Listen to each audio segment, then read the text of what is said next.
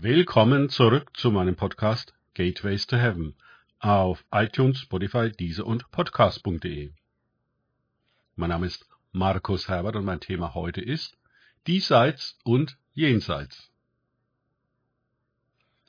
Weiter geht es in diesem Podcast mit Lukas 7, 16 bis 17 aus den Tagesgedanken meines Freundes Frank Krause.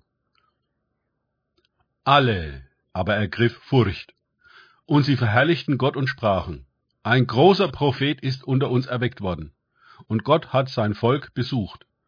Und diese Rede von ihm ging aus in ganz Judäa und in der ganzen Umgegend. Lukas 7, 16 bis 17.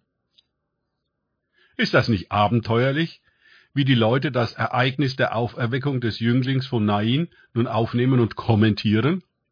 Furcht ergreift sie, weil ihr üblicher Bezugsrahmen, die Box, gesprengt wurde. Etwas Größeres als der Tod war in ihre Welt eingebrochen.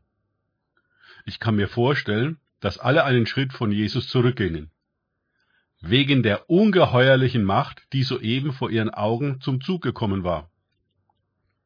Wie ich immer wieder betone, entgeht uns aufgrund von Routine und Gewohnheit die Brisanz eines solchen Ereignisses.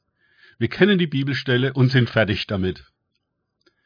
Aber wir haben keine Ahnung, was das wirklich bedeutet, was da steht, bis wir einen von uns zu Grabe tragen und uns vorstellen, da käme einer von der Seite herbei, hielte den Zug an und ließe den Sarg öffnen. Was natürlich keiner tun würde, sondern per Handy schnell die Polizei rufen. Und holte unseren Verstorbenen vor unseren Augen heraus, lebendig. Wie würden wir dann reagieren und das Geschehen deuten? Für wen würden wir Jesus halten? Nur, wenn wir die Geschichten der Evangelien persönlich nehmen und auf uns heute und hier übertragen, kommen wir der Wirklichkeit dessen, was da geschehen ist, näher. Denn alles steht geschrieben für uns. Denn ist es einmal geschehen, will es wieder passieren. Jesus ist heute ganz genau der gleiche Gesalbte, wie er damals war. Sein Erbarmen hat sich ebenfalls kein bisschen geändert. Und wir glauben an ihn. Tun wir das wirklich? Wir glauben, dass er uns über den Verlust tröstet und es dem Verstorbenen im Jenseits bestimmt viel besser gehen wird als hier. Das sind die allgemeinen frommen Vorstellungen und Annahmen, die uns darüber beruhigen sollen, dass die Kraft Gottes heute eben nicht mehr so wirkt wie damals. Wir müssen leben und sterben wie alle anderen auch. Aber wir tun es mit christlichem Anstand. Kommt nicht nur mir das makaber vor? Die Leute von Nain wollten in Jesus nicht den Messias erkennen. Sie sprechen von einem großen Propheten, der ihnen erweckt worden sei. Sie meinen, Elia oder Jeremia ist reinkarniert. Siehe Matthäus 16, 14. Selbst Johannes der Täufer schickt in den folgenden Versen Boten zu Jesus mit der Frage, ob er wirklich der Kommende sei. Nun, wenn der Kommende gekommen ist, dann braucht es kein Warten mehr auf einen fiktiven Messias, den sich jeder so zurecht theologisiert, wie immer er sich den vorstellt. Genau das ist das Problem, wenn der echte Messias zu uns kommt und möglicherweise nicht nur zu Besuch, Gott hat sein Volk besucht, und unsere Sterberoutine durchbricht, wissen wir nicht, was wir damit anfangen sollen. Wir dachten, du kommst doch nicht, stammeln wir, erst später.